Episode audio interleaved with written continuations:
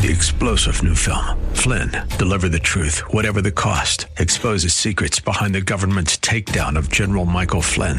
Flynn knew what the intel world had been up to. He ordered the first audit of the use of contractors. This set off alarm bells. He told the truth. He was the most dangerous person for Donald Trump to hire. They had to get rid of Flynn. Flynn, deliver the truth, whatever the cost. Available now. Watch it today. Go to salemnow.com. Salemnow.com.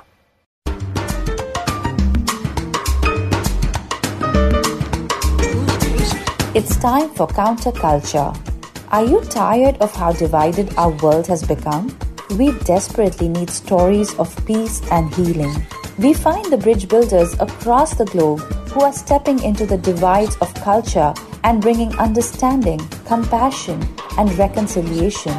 And now, here's your hosts, Jonathan Sanborn and Lisa Jernigan. Well, welcome to Counterculture. It's such a privilege every every time we get together to sit around this table with you, Jonathan. So I'm Lisa. And I'm Jonathan. Exactly. I just introduced you, kind of, right? I, I feel honored. I just I always look forward to this because, first of all, you never know what's going to emerge. Like I think the last time we were together, we talked about your socks. Yes. And they were kind of unique. edgy. They were edgy, and uh, yes, and then you even sent pictures after the show, Yeah. so I knew it was I- legit. I'm not kidding around. You weren't. I, do not sit on a throne of lies. you don't. You don't. I'm all about the truth. You are.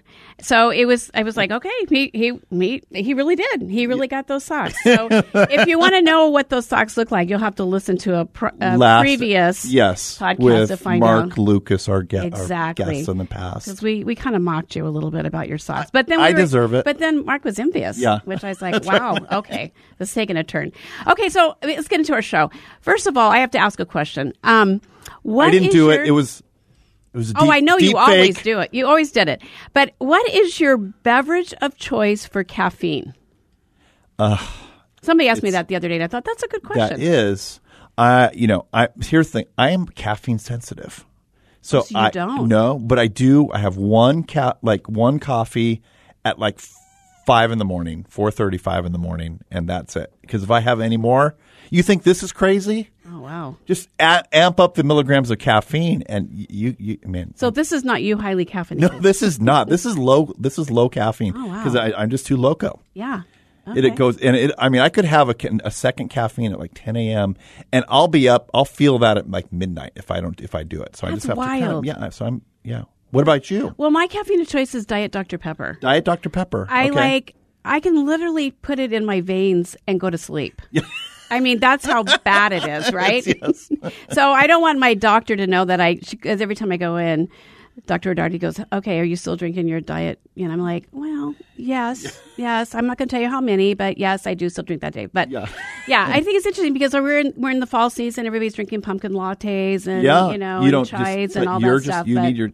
So like you Like meet someone for coffee, will you get like a Dr Pepper? Diet Dr Pepper? if I'm not in a coffee shop, I If you're will. not in a coffee shop, Yeah. okay. If I'm in a coffee shop, I get my That's just- vanilla chai or pumpkin spice if it's fall. so, anyway. Okay, we digress. But you know what's interesting? We talk about these things, right? Because we have a difference. Like I like this, you Yeah. like that, people like that. And there's no contention. There's no judging. There's not. There's no hard feelings. We walk away from the table going, "That's cool." Yeah. that you like that, right? Oh, I, I'll think of something that'll make you judge me. I won't. I won't. I've I'll work determined on I, it. there's I there's can't no, yet. ever no judging. No, I no, I feel a I'm no a peacemaker. Remember? I feel the no judgment zone. around Okay, this good. table. Okay. Well, but then there's other topics that are highly contentious Oh, really? that we sit around. Well, we know this, right? This is the space we live in. and and some of these topics, like they're uh, extreme consequences to people disagreeing, and it separates families, it separates churches, it divides, it polarizes, and. If you're, you know, if people are not realizing right now we're in election season, mm-hmm. Mm-hmm. and that's not always good. It's not good for families. It's not good for relationships because our opinions on the election does matter. Yes, they it does matter. It affects right. our relation. It's not like what's your beverage of choice. It's like, oh, it's divisive. Right. It's- and so our guest today, super excited. We have Don Henninger in the house today, who is he co-chairs, and I'm going to get this right. It's the D- Demo- Arizona Democracy Resilience Network with his co-chair, who is Ron Barber from Tucson. Okay. And it's like the Ron and Don show. You know when they get together. I've been with them on Could I- conversation. well, I'm I, I, I sometimes go by John, so Ron Don. Now I'm left out. Yeah, you I won't know. fit in. I have a feeling you're never left out. No. I don't know if that's good or bad. I don't You're know if all that's good or bad. I love it. Well, I got to tell you a little bit about Don because I we have common friends, Sam and Rachel from an amazing organization Over Zero. They work with Don and Ron, and they work with um, us at Amplify Peace, and they connected. Sam's like, "You've got to meet these guys because they're doing this work. We're all in this, you know, area of collaboration with peacemaking, doing our own things, but working together." And he's like, "You got to meet, you got to meet them." And so recently, we got connected, and I highly respect Don and Ron and the work they're doing. So I'm like, you got to come on the show. We got to talk about Mm. Nice. this. Looking forward to it. so. So I'm just a little bit about Don. He's been a top media executive and business leader in Arizona for over 35 years. Serving in a number of roles at the Phoenix Gazette and the Arizona Republic, Okay. including managing editor, and then as publisher CEO of the Phoenix Business Journal.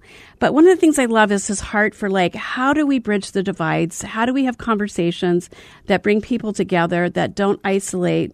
And um, I'm excited to talk about this because we're in election season and it is a very, it's a hard season, right? And so one of the things that, you know, they're really trying to do is how do we protect Arizona elections by fighting the falsehoods and encouraging common values. So Don, welcome to our show. Thanks. It's a privilege to be here. Thank you so much for having me. I was really uh, intently listening to your differences in beverage choices. So yeah, what is your beverage of choice? it's a strong black coffee. Oh wow. Woo! What I liked about the fact was, you know, we used to be able to talk about our political choices the same way you talked about your beverage choices. It was safe ground. You could talk about it, not get mad, and just kind of go on about your day, you know, and not have to worry about, oh my gosh, I got to defend my diet Dr. Pepper. That's Yes. right. Yes. you have to do that these days, which is pretty incredible. And you know, when you look at the election systems, it takes it all to a brand new level in terms of judgmental and dualistic thinking and all the things you know that divide us rather than unite us. And that's why uh, the work we're doing, I think, is so important. Uh, a little background on who we are. So this is actually a project that was initiated by the Carter Center out of Atlanta. That's the that's the center that uh, former President Jimmy Carter created decades ago. And for decades, they've been doing work on democracy, resilience issues, and saving democracy and starting democracies, democracies across the globe. And in 2020, they looked and said, you know, we've got a little problem right here in our backyard. We better start paying attention to, to the state of our democracy right here in our own country. So they started this network, uh, uh, basically a network in four different states, and Arizona is one of them, where they thought the, the issues were most prevalent. Georgia, Florida, North Carolina are the other three states for us. And what we've basically done, it's the Ron and Don show, what we've put together is a, a group we're called the Arizona Democracy Re- Resilience Network. And the idea is that we want to do everything we can to preserve safe, fair, and secure elections and make sure the systems and, you know, the, the integrity of the system stays true and people have confidence in what their vote's going to be turning out to be. Mm, so good. And you guys are also bringing together faith leaders. We are. So we Exactly. Yeah. So we have a network of about 180 business community and, and just folks from across the state. But in that group are about 50 faith leaders. And we've got a separate arm now of faith leaders who, uh, who, who we've reached out to because what our, one of our main goals is to get trusted messengers to talk about the safety and security of our election process and to mitigate any kind of potential violence that might be out there because that's kind of lingering around the edges too. And who better to be a messenger than a faith leader in their in their, in their areas of, uh, of of concern, their congregations, and so forth. And so, having fifty leaders to to put a network of uh, faith leaders together to talk about these issues has been super important for us, and really, really good too. So why why faith leaders? So I want to push into that a little bit because I think of I've been to events where they're reaching out to faith leaders and they usually talk about three things. They talk about pro life, they talk about school choice, and they talk about freedom of religion. And so, how does you know why are those? Is there is there anything more that faith leaders should concern themselves about with these issues? Well, absolutely. Well, one, faith leaders, again, we said, said before, who's a better messenger in terms of talking about these issues in, in ways that people can trust than your faith leader? Absolutely. It puts them in a tough position sometimes because we're also cross, you know, we're non-partisan, we call ourselves cross-partisan. It's not about Republicans, it's not about Democrats, it's just about Americans and Arizonans and what are we doing together to have a fair election process. So, for example, uh, we put together a, a statement, the faith leaders put together a statement that we've had as part of this work. It kind of explains why they're involved with it. And I'll just read a, a, just a couple of sentences here, if it makes sense, to give you some good perspective Sure. on what it's like. So, as faith leaders from across Arizona, we come together from different religious and political backgrounds to express our support for safe, fair, and secure elections. With early voting for the November election just days away, we are concerned about the hateful rhetoric and threats against election workers, activists, supporters of the candidates, public officials, and even places of worship. The values of our faith traditions drive our belief in this cause. All of our constitutional freedoms, including our religious freedom, depend on the integrity of our elections, the foundation of our democracy. That's the core value I think the faith leaders see in terms of making sure that our democracy, in fact, is, is solid, secure, safe, and our elections uh, follow that way as well. Well, and you know, it's inter- I I so appreciate that you guys are, are reaching the faith community and the faith leaders because, as we've seen, politics has so entered our churches and been such a divisive. Even you know during COVID, we saw that with masks, right? sure. Because e- e- even mask represented a political party in some ways, right? You kind of knew how people felt politically by by the wearing of a mask. Yes, And yeah. and then people, you know, would have things on their mask, so the mask became then a plat, you know, uh, Yeah. a statement. And so it, it just and we were having a conversation earlier, and, and you know, my husband, a, a, you know, lead pastor, and anything you say can divide. You, you say this, and then you lose this group of people. You say that, and you lose that group of people. Mm-hmm. And it's like, why does that have to be? How, how come we can't agree to disagree and we can hold different opinions? But we've seen if we don't deal with this, if we just try to go, it'll go away. First of all, it doesn't. And then we've seen what happens when the, taken to an extreme. I so relate to that. I'm just I'm the senior warden at, at my Episcopal church, St. Bar- St. Barnabas Episcopal Church in, in Paradise Valley in Scottsdale. Just became senior warden in January. So I, I say that for two reasons. One is that whole mask issue divided the church. Mm-hmm. Yeah. Uh, and in terms of you know mandatory mask wearing over over all those COVID years, we had a lot of hard feelings around that, and mm-hmm. probably lost some members of our church because of that. You mm-hmm. know, and then if we didn't have a mask, we might have lost some members because of that. So there was just kind of no way, no way you could really turn that way. And talking about politics in church, especially in a church that's very diverse, and you know there's Republicans and Democrats alike, you got to toe a fine line between what you can say, or or else you're you know you're, you're upsetting half of your congregation it's kind of curious. This Carter Center work uh, came about because Bishop Jennifer Reddall, the Episcopal bishop in Arizona, saw that the Carter Center was looking for somebody in Phoenix and sent that email on to our rector, Jim Clark. Uh, I had just become his senior warden, so he sent it to me saying, You might know somebody, Don, because you know a lot of people in town. I took one look at that and said, I think I do know somebody. Ooh. one thing led to another. So I, when I look at this, it's almost like divine inspiration that I'm doing this work because it came to me that way. For sure, for sure. And so when this came and you saw this and you're like, I might know of someone, myself. Um, what did- what were your first steps? Like, what did you go? Okay, this is what I got to do because obviously it was kind of like a calling. A little bit, yeah. Well, you know, it, it, I've got 35 years in, in the news business here, so I have a lot of connections, a lot of community connections, particularly when I was publisher of the business paper. Uh, it just got me in, ingrained in a lot of different organizations, nonprofits, and so I just know a lot of people. And that's that's one of the big things that the Carter Center was looking for in establishing networks is who can they find that one has a lot of good community connections and has a reputation in town to help build a network. The other piece was, as a journalist of through all these years, I care about the information that we spread to our communities. Information is the backbone of how our communities work together, mm-hmm. and the fact that there's so much mis and disinformation that's around our election process, it just kind of pained me that way. And I, this- I thought to myself, if there's anything I can do to to get factual information out there and get our communities more well informed about what's going on, with essentially the, the, the fate of our democracy hanging in the balance, it was, you know, I just looked at that and said, yeah, I got to do this. I wasn't looking for a job, but uh, it, it, it sure found me. Well, and you know, part of your thing was talking about fighting falsehoods, right? And I think there's a lot of people that have this opinion, like I don't want to have anything to do with politics. Like it's just dirty, nasty, you know, full of falsehood. They look at, and I, I'm going to just step away and not be involved. Right. Can we afford to to do that? No, we can't afford to do that. Obviously, we can't. And we just want to get back to some basic values. So, one of the things that we're doing uh, in Arizona, is, and we're doing this across the other states that we're in too, is we're asking candidates and voters alike just to endorse a basic set of principles that will make sure that our election processes are fair, safe, and secure. And I can tell you what those principles are if you'd like to hear them Sure. because it's just basic democratic normal values that we've seen to have lost touch with uh, through all the rhetoric that's been happening, particularly over the past four or five years. So we're asking people to, to as a candidate or as a voter, we're guide, we want them to be guided by the following principles. The one that they agree that's an honest process, that they cooperate with election officials, adhere to the rules and regulations, and refrain from knowingly propagating falsehoods and about the electoral process. That's the first one. The second one is just to run a civil campaign. And we're seeing some stresses on that right now with the way the campaigns are being run. But we want to encourage to encourage a peaceful election atmosphere during the pre-election polling, uh, counting, and post-election periods, just to keep it all peaceful and, and civil, if, civil, if you will. The third principle is for secure voting, to respect the voters' freedom to exercise their lawful rights to register and vote free from interference, obstruction, or any kind of intimidation. And there's starting to we're start, starting to see more of that right now in terms of the intimidation factor that's happening around some of our polling places as well. I'm a little bit worried about what might happen November the 8th.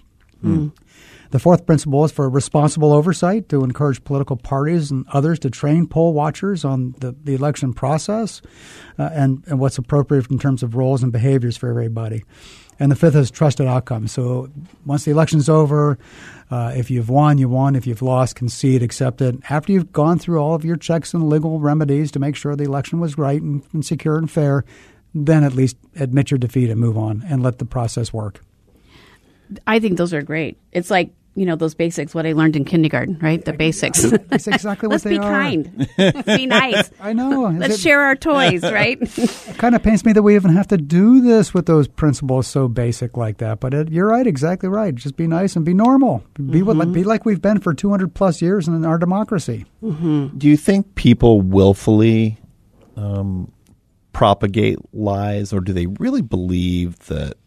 I mean, I think mm-hmm. people are really convinced, like some of these, like our system is corrupt, they're evil, and and so it's not so much that they feel like they're they're willfully propagating a lie. We, I might view it that way, or someone else might view it that way, but they themselves are thoroughly convinced the dastardliness of the system and other and the other party. That's a long list of people. Yeah. Uh, the list of election deniers running for office in Arizona right now, whether it's statewide offices or at the legislature, it's a long list of people who still believe that the 2020 election was fraudulent, even though there's been no evidence whatsoever to prove, pr- pr- to prove it. So, unfortunately, there's there are I think a core of people out there that are convinced of that, and no factual evidence or, or lack of factual evidence otherwise is going to you know make them feel differently about it. I like what you're doing because it's uh, you're you're showing there's a better way to do this. Yeah. Like we've just been informed in the past four or five years of what can go wrong, Yes.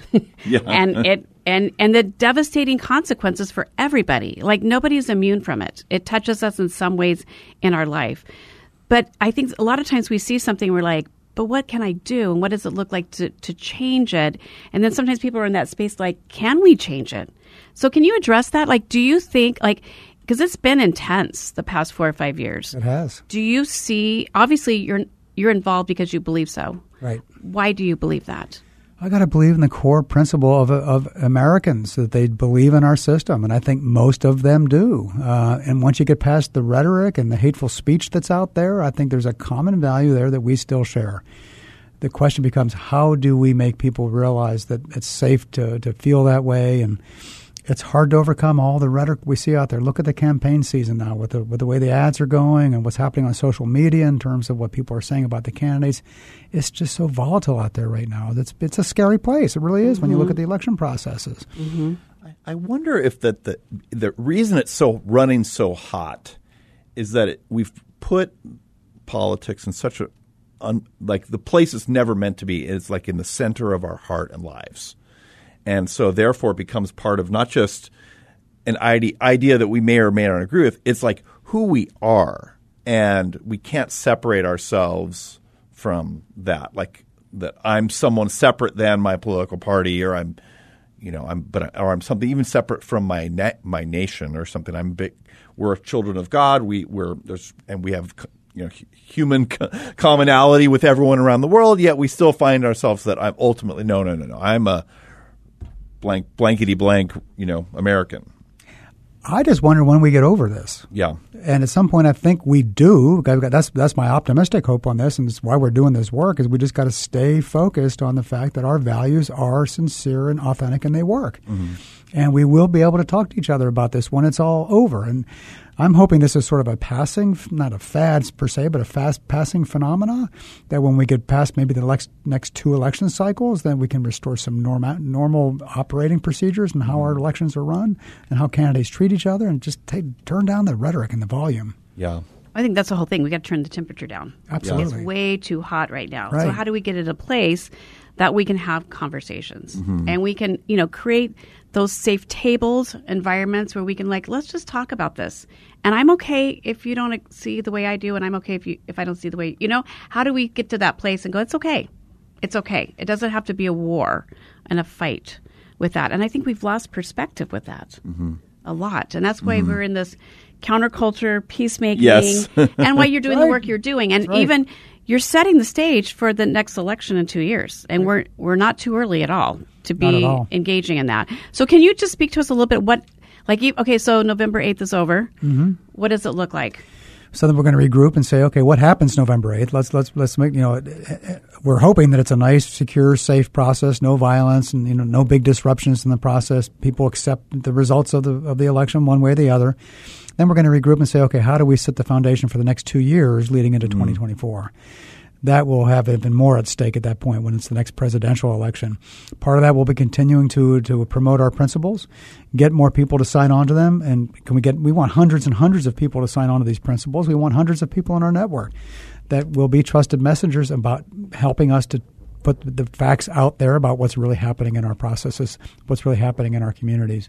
You know, it's funny because it's not funny, but it's it's sad actually because some of these doubts go all the way down to the local election races, to down even down to school board and city council races, where mm-hmm. people are starting to wonder, well, maybe I I won't be trusting the, the the results of my election. So when you when you have these big doubts at the on the national level, they become doubts all the way down to the very local races at, at all, in all of our communities and even mm-hmm. school boards, and that's mm-hmm.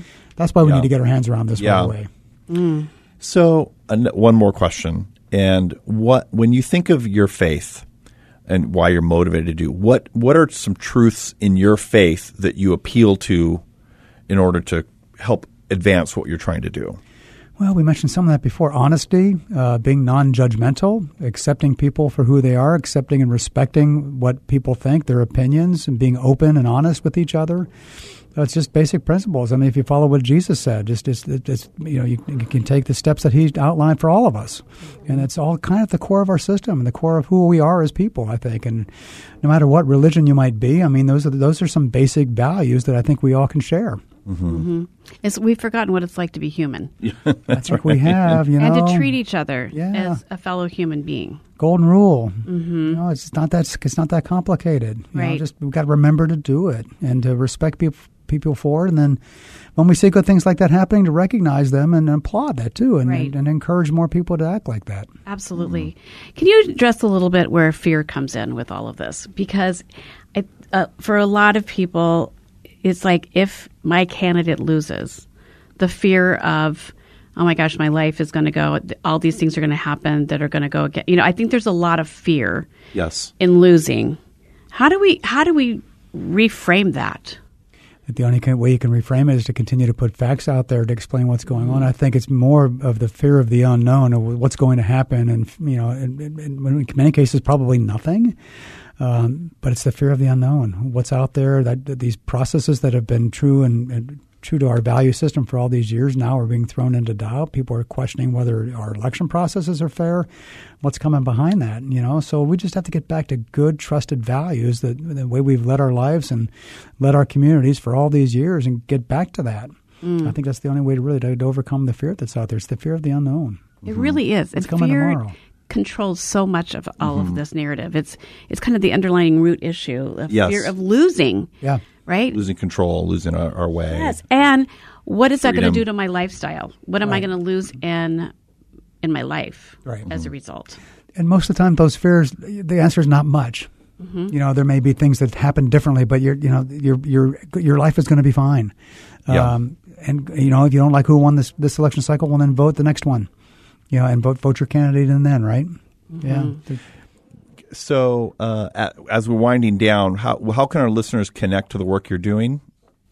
love for them just to get in touch with me It- i can give you an email address if that works it's don.henninger E h-e-n-n-i-n-g-e-r at cartercenter.org Nice. Email me And we're going to have it. We're going to have it So- on the website too. Yeah. Oh, good, great. Radio, Thank yeah. you. Yeah. yeah. Yeah, that's a good idea. Yeah. Yeah. Where they can reach you. Yeah. And That'd be okay, great. and so after no- November 8th, how can they tune into the work you're doing? We know you have a podcast. We know you guys are going to you're going to be putting these things out here to cause people to think differently. Right. Let's make it easy for them. We're going to continue to grow the network, so we're recruiting people. Anybody wants to join our network, anybody is- is welcome. We'll we'll keep building that roster, and we'll be communicating with our network on a regular basis, and that way we'll be able to keep people together with what we're doing. Thank you so much for being on our show. Really appreciate you, and uh, this has been a great conversation. Love it. Thank and you. tell you. Ron, thank you. Oh, he's I- with us in spirit, right down in Ron, is, Tucson doing his Ron thing. is with us in spirit for sure. Exactly. But you Okay. guys doing amazing work. Thank you so much. Thank you for the privilege. Appreciate it. Thank you for listening today. Counterculture is made possible by Amplify Peace, educating, immersing, training, and launching peacemakers to build united communities. Three star general Michael J. Flynn, head of the Pentagon Intelligence Agency, knew all the government's dirty secrets. He was one of the most respected generals in the military. Flynn knew what the intel world had been up to. He understood its funding. He ordered the first audit of the use of contractors. This set off alarm bells. The explosive new documentary, Flynn, Deliver the Truth, Whatever the Cost, uncovers the facts behind this scandal. Flynn told the truth. He was the most dangerous person for Donald Trump to hire. I find out the worst enemy that I'm going to face in my life is right here in America. They took my assessment and they wanted me to change it. And I was like, I'm not changing it. They had to get rid of Flynn. With in depth interviews, archival footage, and never before seen personal records of the man behind the headlines. I just felt like I was drowning. Flynn, Deliver the Truth, Whatever the Cost. Available now. Watch it today. Go to salemnow.com. Salemnow.com.